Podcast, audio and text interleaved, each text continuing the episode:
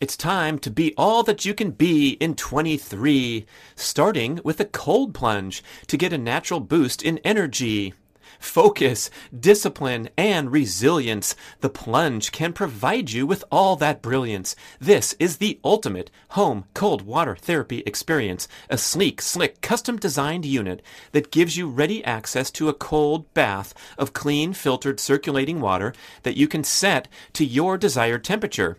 Don't fool around lugging bags of ice from the supermarket for once in a while action.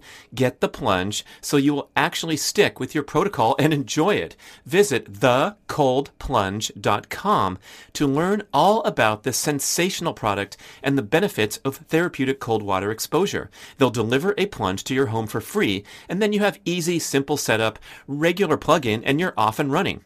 I set mine to 39. I don't spend a lot of time, but the experience is prime, and I'm focused and energized for a fantastic day and more resilient against all other forms of stress in life. Take the plunge, people, and also check out their new Rebounder mini trampoline to pair with plunging and optimize lymphatic function. It's all at thecoldplunge.com, and you can't lose with their generous 30 day money back guarantee and special discount for BRAD podcast listeners using the code BRAD. Thecoldplunge.com. The B Rad podcast is brought to you by MoFo, male optimization formula with organs to boost testosterone. Brad's macadamia masterpiece, mind blowing nut butter blend, now offered on Amazon. Chili Technology, temperature controlled mattress systems for a good night's sleep. InsideTracker.com, offering blood, DNA, and fitness tracking data all in one place and Organifi, whole food organic superfood supplements and drink blends. And please visit the shopping page at bradkearns.com for my personal selection of favorite products for health, fitness, and peak performance with great discounts for listeners. Here we go with the show. Most people do not make the commitment to prepare for whatever the big challenging goal is that we're talking about we burn around the same number of calories every day, whether or not we exercise. How does taking a nap affect your circadian rhythm?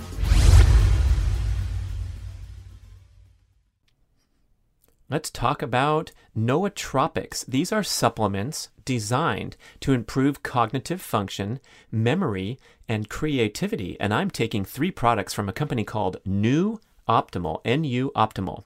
The products are MetaFocus, which promotes flow state and improves processing speed and mental clarity. It contains ingredients like phenylalanine, B12, ginkgo biloba.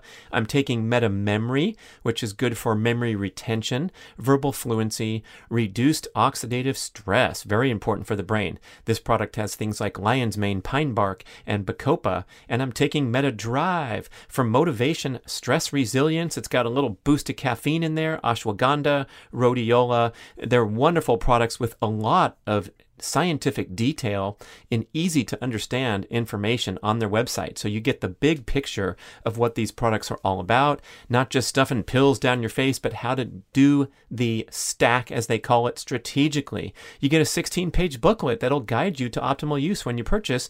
And guess what? 60 day money back guarantee and 30% discount from me. Listen, I'm not a coffee guy, I'm not a drug guy, but I'm always looking for any type of natural edge I can get, especially for cognition.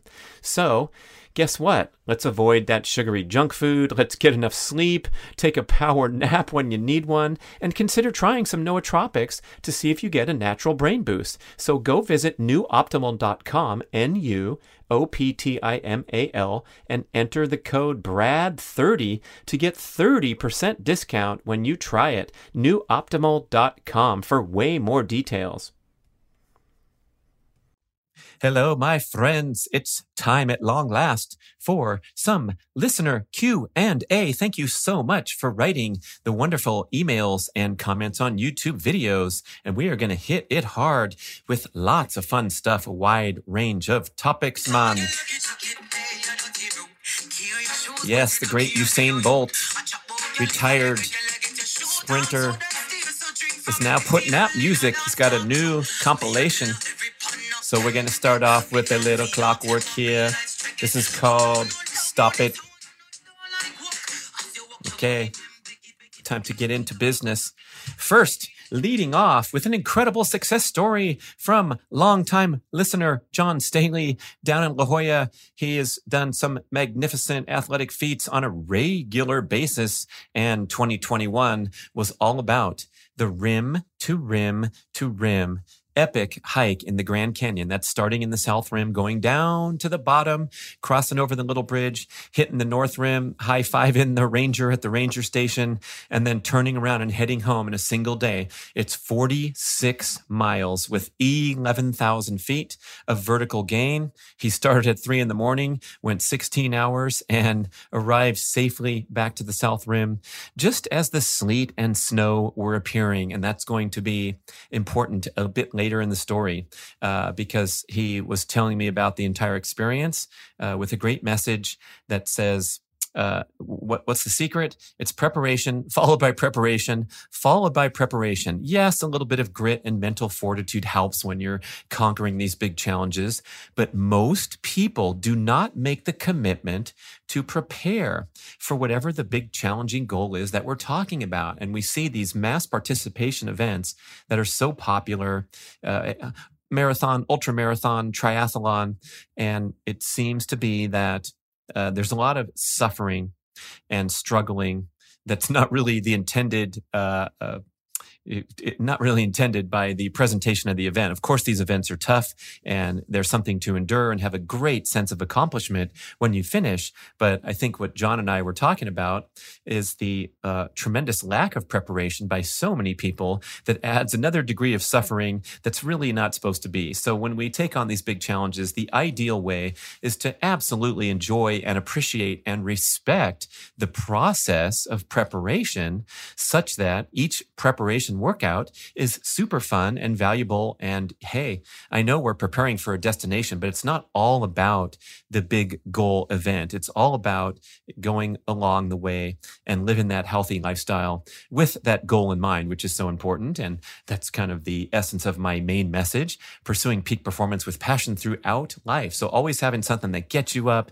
gets you focused, gets you on edge, a little bit of nervous energy going on the big event day, but also making sure that that you're on the path, you're walking the right path as you prepare.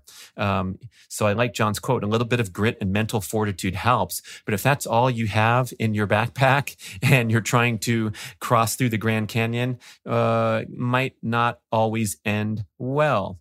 Uh, John and his group were amused when they were finishing near dark as sleet and snow were arriving. Remember, the, the south rim's up over 7,000 feet, the north rim's up over 8,000 feet. So this is no funny business. We were amused to notice droves of headlamps far down in the canyon, continuing their hike in the dark at freezing temperatures. So good on you, all those people that uh, thought to bring a headlamp just in case they don't finish by dark. But what the heck are you doing down there uh, with your timing and your checkpoint? Such that you decided to get stuck in the Grand Canyon uh, with the, the sleet and snow. And this has become uh, an even more prominent issue to ponder for anyone interested in uh, peak performance and these great challenges that occur uh, because real uh, crazy shit is going down. You might have heard about the tragic deaths that occurred on Mount Everest in 2019 where 10 people died due to this massive traffic jam near the summit when they had so many people trying for the summit on that nice uh, window of clear weather, right? So there's various different expeditions, exhibitions. There's numerous different expeditions that are calculating and preparing and going up and down and stocking supplies. And then when the weather comes, it's like, okay, group number 17 is going for it today, as is group number 16, 15, 14, 13. And then the traffic jam occurs. If you uh, Google images for uh, Mount Everest traffic jam, you will be absolutely stunned to see uh, what's going on up there on the top on this day. And so what happens when you're spending a lot of time in the quote unquote death zone, as the mountaineers call it, when you're up above 20, 25,000 feet, um, you have a narrow window of time until the brain stops working well and starts hemorrhaging, and you got to get your butt down if you want to live. So, back to Jon's original comment about preparation, uh, always the goal should be uh, with the um, the Mount Everest as a great metaphor. the goal is not to climb Mount Everest, it's to climb it and get down safely. Oh, yes, that's right. The other part of the goal. Okay, so uh, that was a bad deal. There's also uh, recent news in uh, spring 2021 about an ultra marathon race in China where over 20 people died competing in the event. I don't think anything near that has ever happened uh, in organized ultramarathon running history. So this is absolutely tragic. And what happened was uh, they headed out on narrow single track trails, very difficult to access by um, a, a four wheel drive rescue vehicle or what have you. Uh, and they went to increasingly higher altitudes. And a lot of these people are starting the event wearing their shorts and their singlet and their little fanny pack and have no conception of what might happen if the temperature were, to drop from uh, 50 degrees to 25, which is obviously very easy to happen uh, when you're out there venturing into the high country. So uh, some people apparently falled off the narrow single track trail, were unable to be uh, rescued in due time, and uh, you know got hypothermic and didn't make it. So yeah, if you're out there pushing the limits and looking at target events, let's focus on the preparation. Yeah. So, what did Jon Staley do in preparation for this Grand Canyon, rim to rim to rim? A marathon distance hike on 10 out of 12 weekends leading up to the trip to Arizona. Uh, he would do hilly loops in La Jolla, going up to what is it called, Mount Soledad, I think. You know, pretty good vertical climb, and then back down, and then back up. So making uh, the best use of his own natural environment. He couldn't go and train in the Grand Canyon every weekend, but he did his preparation work and was confident that he could go tackle it. Uh, I'm feeling confident about his abilities too. That's why I've agreed to join him, and we're going to try the world famous Cactus to Clouds Trail in Palm Springs, California. It's rated as the single most difficult hike in the United States, maybe the world, with an elevation gain of nearly 8,000 feet in the first eight miles. Have you ever been on a trail that uh, ascends a thousand feet in a mile? That is basically going straight up or on the steepest switchbacks you can ever imagine, nonstop for eight miles. Look it up uh, on the internet. It's pretty fantastic. I don't know if I can make it, uh, but I'm going to do my best and be uh, as prepared as possible and then uh, ride the tram down after you finish the the whole thing of uh, uh, 14 miles going up to Mount San Jacinto and then back to the famous Palm Springs aerial tramway. Here's some more comments. Pushing the body through daunting athletic challenges is super cool and fantastic. It's the essence of living a rich and meaningful life. But this idea has been distorted into pushing your sorry ass, poorly prepared body to its limit. That's not what it's all about, people. Remember the great Roger Bannister, uh, the first person to break four minutes in the mile?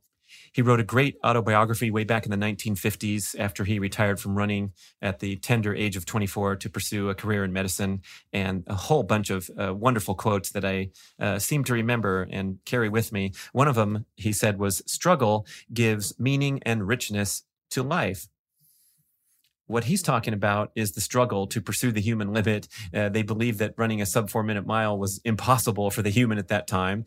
They, some of the medical experts of the day, uh, contended that the heart might explode if someone tried to, and that's all fun stuff for Roger Bannister and his uh, great achievement. Uh, but when you when you struggle in an appropriate manner, oh boy, that's where all the magic happens. Uh, but let's not confuse that to struggling with uh, distracting emails and text messages while you're trying to struggle through uh, achieving something wonderful with your uh, peak contribution and cognitive function. All right. So uh, be prepared. And today, especially, um, we have this social media phenomenon, this bucket list phenomenon where people are just going for the winning shot, right?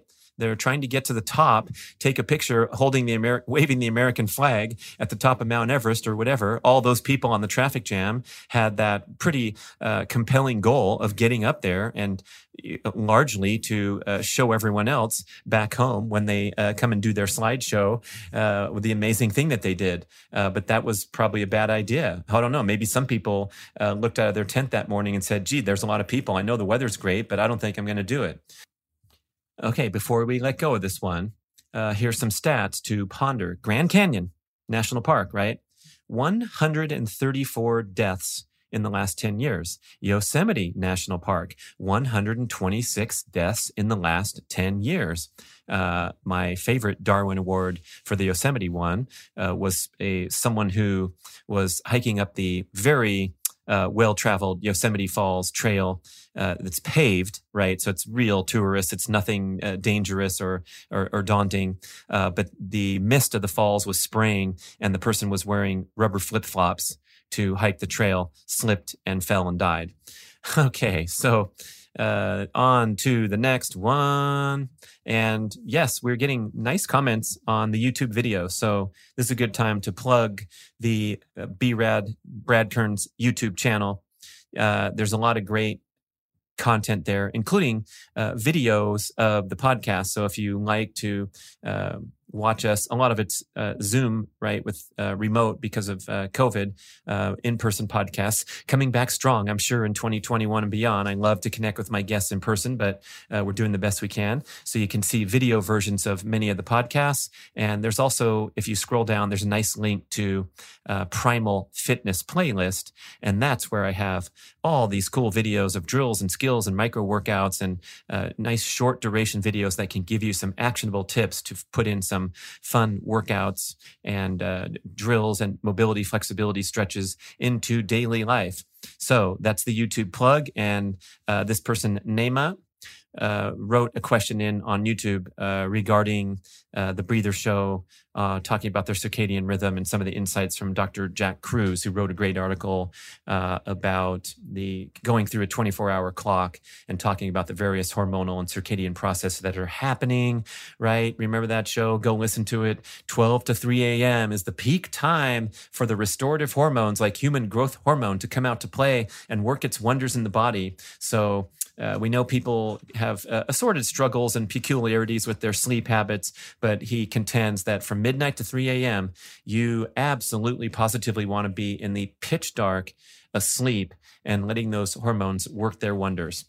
Uh, so Nima asks, how does taking a nap affect your circadian rhythm? Hmm, is it going to mess up my sleep later that night, as many people think? I reference a great book from Dr. Sara Mednick, one of the uh, leading sleep researchers out of UC Riverside. Uh, her book is called Take a Nap, Change Your Life. And she talks about how the afternoon nap is a wonderful practice. We have a natural dip in our circadian function anyway in the afternoon. And even if you get down for a brief nap, you can refresh the sodium potassium pumps that fire the neurons in the brain in about 20 minutes. So we use that expression, I'm feeling fried right now. This is actually a literal truth because when the sodium potassium pumps get depleted from heavy duty brain function and all the distractibility and other challenges that we put on the brain that are uh, novel these days and uh, possibly not very healthy versus uh, focusing on one important task at a time in a more methodical and structured manner. But anyway, when you get fried one way or the other, the electrical circuitry that is firing those neurons, the, called the sodium potassium pumps, are depleted. And so really the electrical circuitry is truly, literally fried. So you have a fried brain, you lay down, you allow the restorative powers to come through. And yes, I hear from a lot of people that contend that they're not good at napping. They can't do it. They've tried. It doesn't work. So it's very likely seems to be a skill that you have to develop and that would entail getting into an appropriate space, uh, ideally in the dark, or at least with a eye mask, a blindfold on if you're in your car in the parking lot or on a quiet bench in the corner of the park. But if you can get to a dark area, and a lot of people have more freedom and flexibility now because uh, more home-based working situations, which is great news for the nappers of the world. Uh, but when you need a nap, when you feel that loss of cognitive power, uh, especially feeling more distracted and your willpower is being drained, you're clicking over on YouTube instead of staying focused, that's a very good indication that a nap would do you wonders and wake up feeling refreshed and energized. Uh, as you probably know from listening to the show, I consider myself a world class napper. I developed the ability way back in the day when I was uh, training for triathlons full time and racing on the circuit. And so everything was calibrated toward being completely rested and energized for the important workouts and recovering as fast as possible. So I had a really reliable two hour nap every afternoon. And that was on the heels of a 10 hour sleeping period every night. So I say that during that nine years of time when I was racing on the circuit, I was asleep for half of it. Not so when the next phase of life came in and raising children and having interrupted sleep of much less duration. But hey, you do the best you can. And when you're an athlete and, you know, really pushing the limits, you're going to need more sleep. I can totally relate even these days to uh, increased need for sleep as training load increases.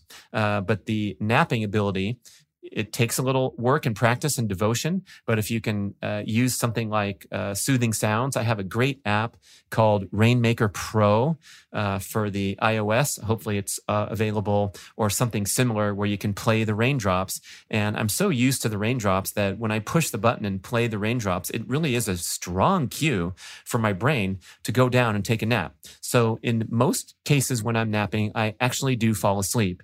And it's usually between 20 and 40 minutes. And I wake up feeling like it's morning. It just feels fantastic.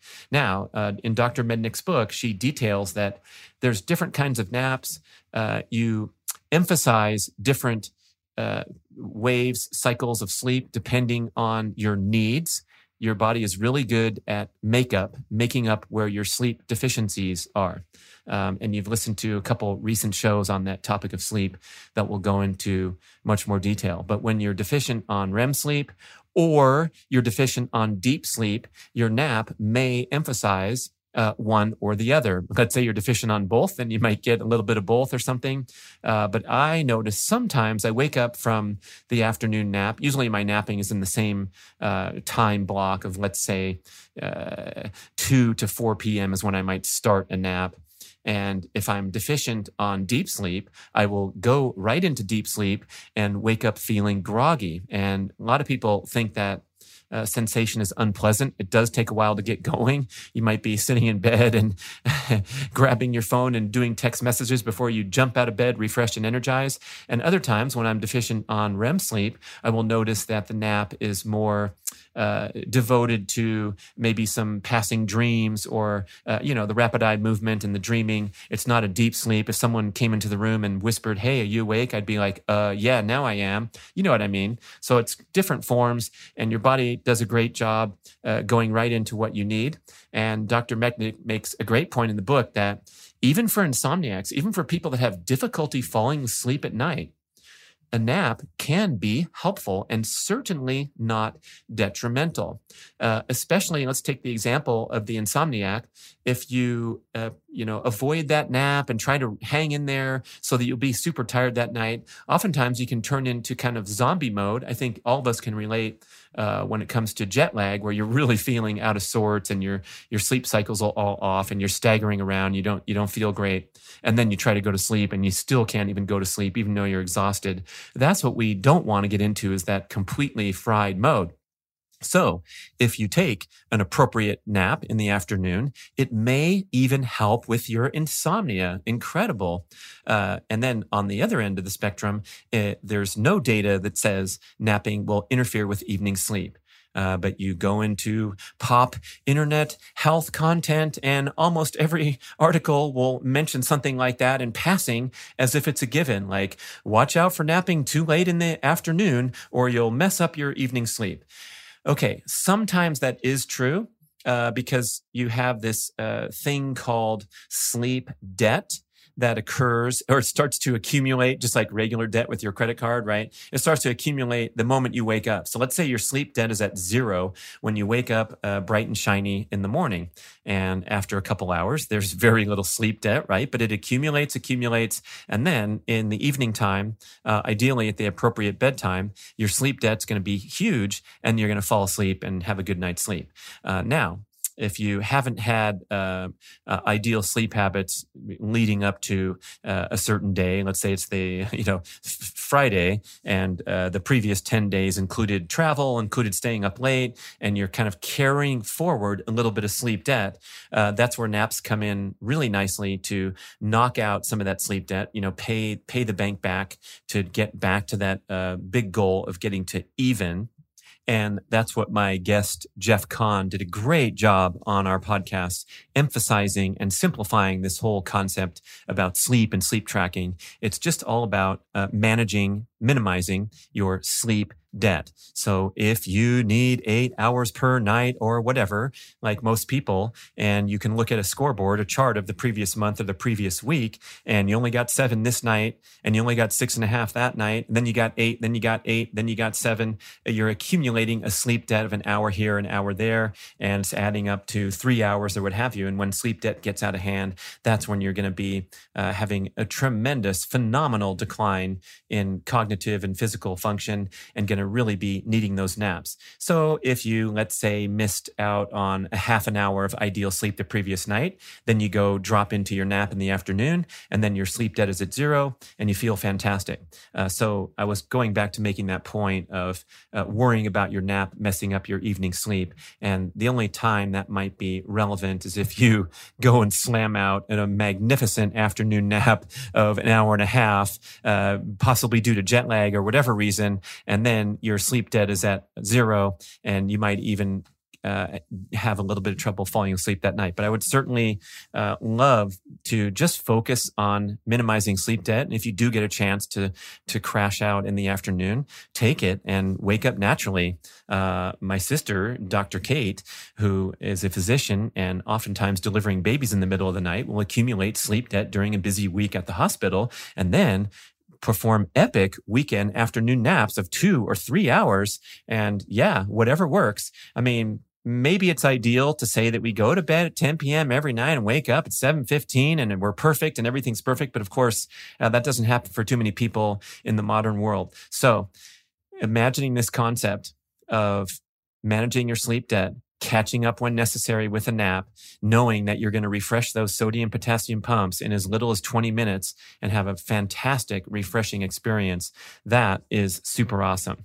Uh, so try to develop that skill over time if you're a little frustrated at first where you're lying there and you can't fall asleep and you feel like all the things you need to do later in the afternoon. You have to discipline your mind to turn things off, uh, put that eye mask on, turn on some music and go to town with a rest period. And if you don't fall asleep, that's fine too. There's a lot of research showing that you just uh, lower the brain activity for 20 minutes and then step back into the gauntlet of whatever it is your work situation or picking up the kids at preschool and on we go. But at least you had that rest period. That was a big, long, fat answer for one simple question when Nima said, Does taking a nap affect your circadian rhythm? Um, here comes another really fantastic question uh, that opens up a big, giant can of worms that I've actually have been thinking about a lot recently. Um, and Brad Gant says, how does Robb Wolf's assessment that you mentioned on the podcast, and that was the epic one liner when Robb Wolf said, uh, if you want to live longer, lift more weights and eat more protein. How does Robb Wolf's assessment there jive with what you're saying in the fabulous new book release, Two Meals a Day? Uh, so, fortunately, Mark Sisson and I are high fiving because two meals a day fits in pretty well with some emerging research and uh, nuances that are refining the template message of, let's say, the ancestral health movement or the healthy living, fitness, eating movement. Uh, I'm especially referencing uh, the work of Dr. Herman Pontzer, my two time guest on the show, author of the sensational new book called Burn, and his uh, life's work, his contention that uh, we burn around the same number of calories every day, whether or not we exercise.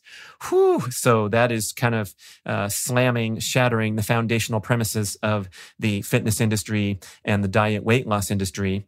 Uh, and you know the, the the commentary in two meals a day is not opposed to that. We're talking about the compensation theory and ways that your body uh, kind of works hard behind the scenes to uh, regulate caloric expenditure if you happen to uh, burn too much or do some extreme training patterns. And I think there's an example, uh, a familiar example, repeating in a few books where uh, you imagine the the go getter who uh, gets up and gets their butt to the gym and onto the bicycle seat for the 6 a.m. spin class and pounds the pedals for for 45 minutes and then gets off that bike and maybe heads straight over to uh, the opening of the smoothie bar in the morning to grab a nice sugary uh, beverage on the heels of that uh, difficult and challenging workout.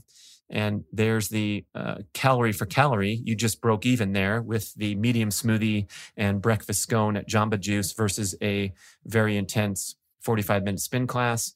Uh, way more detail that I went into on the two shows with Pontzer as well as the breather show summarizing those insights. But we have to get out of that mindset of thinking that we can uh, burn exercise calories to mitigate uh, dietary uh, transgressions. Okay. So it's pretty much all about making uh, good choices with your meals. And that means A, choosing nutritious foods and eliminating the hyperpalatable foods that you're uh, compelled to overeat. And B, uh, not eating as frequently because uh, I don't know about you, when I get myself into the food environment, I have a great ability to consume a lot of food. It's just there. Uh, I'm going to have another bite if something's good, or uh, I'm going to finish my plate, right? We've been socialized to finish our plate instead of eat two thirds of it and say, yeah, I'm kind of full. I'm going to throw the rest in the garbage.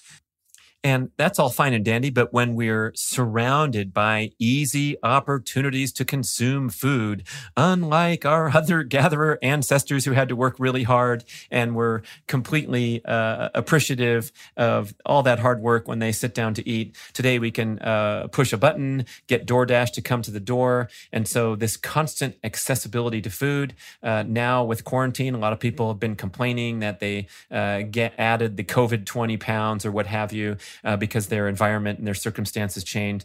But you know, we need to uh, work hard to uh, organize this and the title of the book, Two Meals a Day, is a really good, simple suggestion to say, look, uh, let's rethink this cultural centerpiece of three meals a day, realizing that it has really no application to human health, that there's no uh, obligation to uh, consume meals at regular checkpoints on the clock, except for when we are immersed into a lifestyle of carbohydrate dependency, which is the essence of the modern world, a grain based high carbohydrate diet, uh, prompting those glucose spikes spikes and insulin crashes and uh, prompting the appetite for more food because our primary source of calories is dietary carbohydrates rather than stored body fat. So we want to bring body fat back to center stage.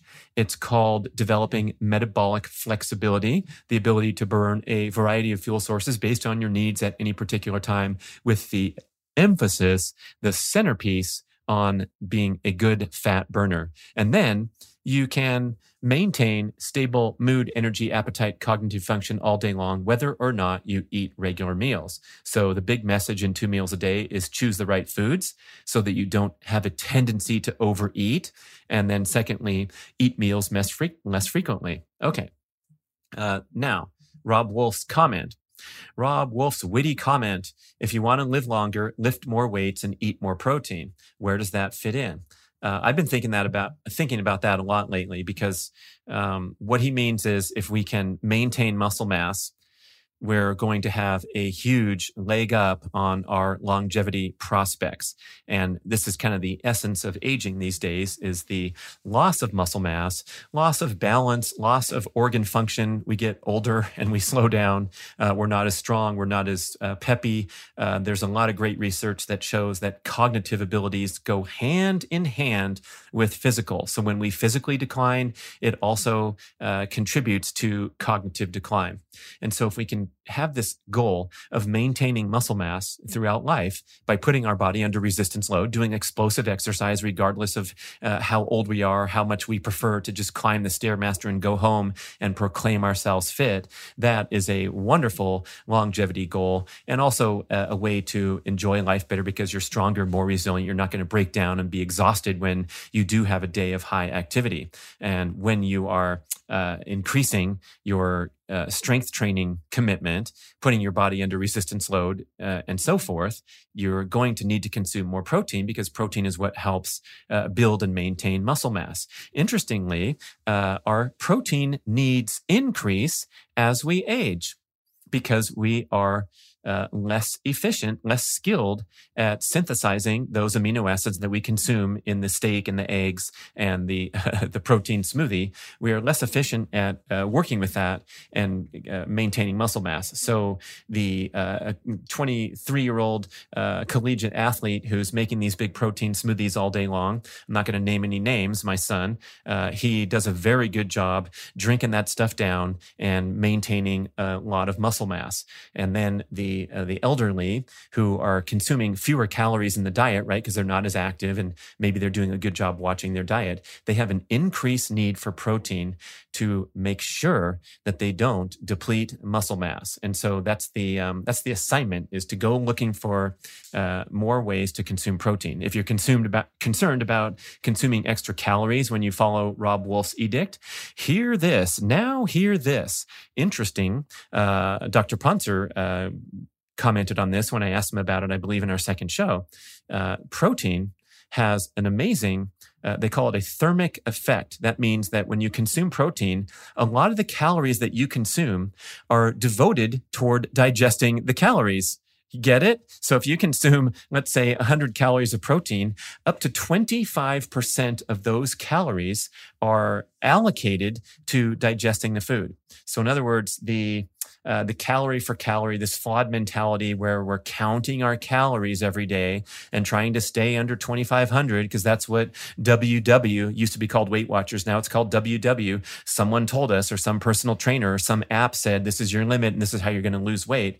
That's completely flawed. It's been blown out of the water with uh, the great emerging research. So don't worry about uh, overdoing your protein consumption. There's also um, a really nice uh, change of uh, prevailing thinking in the progressive health scene that the dangers of over-consuming protein have been overstated in recent years, and your body does just fine. Even if you get more protein than you need uh, on a routine basis, it's probably not anything to worry about unless you're uh, in an extreme category, such as sitting on your ass all day and drinking protein smoothies like the aforementioned athlete. Uh, then that's not going to be a good thing. Uh, but we talk about stimulating these growth factors and uh, the risk of overstimulating uh, mTOR or IGF-1. And now those voices and those messages are really being toned down to the extent that Robb Wolf comes out with the one-liner uh, that really hits home for all of us. So try to lift more weights, consume more protein, realize that that protein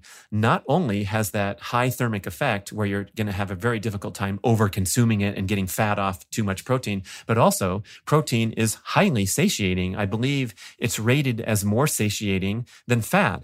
Fat is also highly satiating, not so for carbohydrates. So if you kind of focus on your protein needs as the, the starting point of your dietary strategy. And guess what? We've been talking about this since day one, since the Primal Blueprint uh, was uh, hot off the presses back in 2009. Is start with protein, start shaping your diet with protein, and then let the other stuff sprinkle in there. And if you are an adherent to a low carbohydrate eating pattern because you feel better cutting that stuff out, hey, maybe you're going to have a higher fat intake, lower carb, but you got to hit those protein levels and make sure that's the the top priority. Um, what else on this topic? That because I told you I've been thinking about it a lot. Here's another one. Could it be that we have um, an extremely personal uh, distinction when we're trying to uh, strategize our uh, caloric intake and our macronutrient intake? If you have good body fat levels, you're satisfied. You have good blood work from your uh, blood testing. You don't have disease risk factors possibly there's not as much uh, benefit or calling to engage in aggressive fasting aggressive carbohydrate restriction, uh, aggressive ketogenic eating, which is you know the really low carb, and even moderating the protein was the uh, typical template message of keto. Uh, maybe these things have uh, vastly less benefit as they might to someone who has metabolic dysfunction, who has excess body fat, who has disease risk factors like high triglycerides and need to take immediate corrective action on the diet, which would include keto, fasting, low carb, things like that.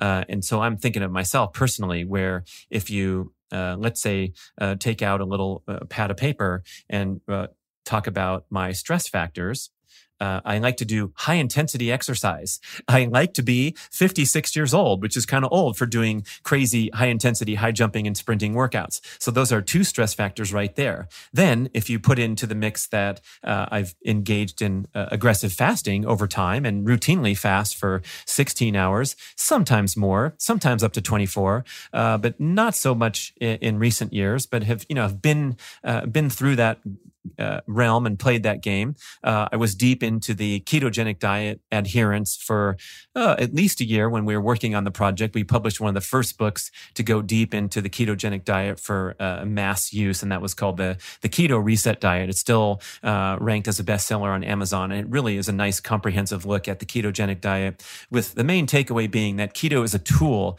that can have great health and metabolic and anti-inflammatory and immune benefits, especially if you're suffering, but probably not necessary to adhere to strictly for the long term and easy to uh, possibly have it get out of hand and become yet another stress factor. So if you're talking uh, back to my own personal example of low carb, a lot of fasting, uh, high intensity exercise, and older age groups, that could be all in all too much. So now I am really appreciating Robb Wolf's message to make a deliberate effort to consume extra protein and possibly uh, not worry about extra energy consumption when I'm looking at nutrient dense carbs and especially when I'm looking at the uh, natural nutritious fats. So for anyone, I don't care who you are. I don't care if you're an NBA player who's six six and weighs 182 with 5% body fat and is running up and down the court. There's no call to consume nutrient deficient carbohydrates. I'm talking about sugary drinks and so sodas and Starbucks and hot fudge sundaes, right? Even an athlete who's, you know, lean and mean and ripped and, and performing well, uh, there's an, a, an additional need or an increased need for nutrient dense foods to help with recovery and performance. So uh, there's no more hall passes. There's no more uh, cards to play to you get to uh, consume more uh, junk food because you have a six pack. So we'll put that uh, to rest right now. And then for the rest of us, oh my gosh, of course we want to uh, be very strict and eliminate those nutrient deficient carbohydrates that do nothing but uh, bad news in the body. Uh, but going and consuming all that you need and all that you desire of nutrient dense meals, regardless of their macronutrient profile, uh, that could be a good thing. So I'm especially been experimenting with consuming extra calories uh, in and around my high intensity workouts with the uh, stated goal of speeding my recovery and minimizing the stress impact. Um, so we know that, for example, fasting, uh, sometimes people feel alert and energized even into extended fasting periods because the uh, stress hormones are elevated and you're uh, removing energy from uh, storage in the body. So that's a cool thing if you're trying to drop excess body fat. But if you're already elevating those same stress hormones when you do the high intensity workouts, and now you're fasting until uh, noon or one or two or three, and the previous day you did a sprint workout, boy, those can really uh, cause a, a crash and burn in certain people. And I'm definitely raising my hand here because that was happening frequently. And I would I would um, conclude that the story ends with, hey, uh, high intensity sprint workout, older age group, fasting, ketogenic meals equals too much stress, too much stress hormone production, and much better if I had rewind the clock and gone and downed a, a, a smoothie with a lot of calories, a lot of nutrition, even if there's bananas and mangoes in there or whatever. Geez, people, come on um, do things right. And as Dr. Tommy Wood said, one of the great shows that I've had for the the basic uh, intro into healthy ancestral living. So go back and listen to some of those. Uh, he counsels his high performing clients, his exercising athletic clients, to eat as much nutrient dense food as possible as, as they desire, right? I'm not talking about stuff in your face. Eat as much nutrient dense food as possible until you, let's say, add a pound of body fat. And then if you add a pound of body fat that you didn't want, then you turn the dial down a little bit. Uh, but he was making the quip that I uh, repeat often where he's uh, talking about uh, reading a, a, a food diary from one of his clients, you know, an athletic person, and it says breakfast: two eggs, half an avocado, and uh, and so on, a couple slices of bacon. And he's like, "Come on, man, eat a real breakfast. Make it six eggs and a full avocado if you're an athlete." And that's a really important point for those athletic people. But again, I started this little riff uh, talking about the split in the road, the fork in the road, where you're either uh, healthy metabolic function, showing some signs of metabolic flexibility, or if you're in trouble, if you got bad blood and you got excess body fat, especially around the midsection of the body, we need to take corrective action. And that means uh, we need to get you good at fasting, uh, not eating so frequently, and cutting out those offensive modern foods of uh, grains, sugars, and especially the refined industrial seed oils, which are now being talked about as the driving cause of insulin resistance. Not so much the uh, carbohydrate equals excess carbs equals excess insulin equals uh, diabetes, obesity, metabolic syndrome, but more that these dysfunctional uh, fat calories get integrated into your body and inhibit your ability to burn stored body fat, and that is the uh, the driving force in the metabolic disease patterns. Dr. Cate Shanahan making a really compelling argument. Paul Saladino has also jumped on the bandwagon and really trumping this as the main focal centerpiece of cleaning up your diet is getting total restriction, lifelong elimination of these refined industrial seed oils. So these are the bottled oils that are extracted from uh, with chemical processes and high temperatures and have a lot of oxidative damage sustained even before you heat them up and uh, cause them to be more uh, reactive, free radicals. Uh, this would be canola, corn, cottonseed, soybean, the stuff you see in a bottle and happen to see in all manner of frozen packaged and processed foods, including Ben and Jerry's ice cream. Sorry, I just lost another sponsor. Just totally offensive to think uh, of the marketing and the things that we've been deceived to integrate into, uh, you know, the the mainstream diet. These extremely popular consumer products, the various potato chips and familiar brands that still throw these industrial seed oils in there, despite compelling evidence that they're leading directly to hundreds of thousands of deaths each year around the world. Oh boy. So that's my rant against industrial seed oils. A great way to close this show about Q&A and more to come because plenty more questions abound. Thanks for listening, everybody.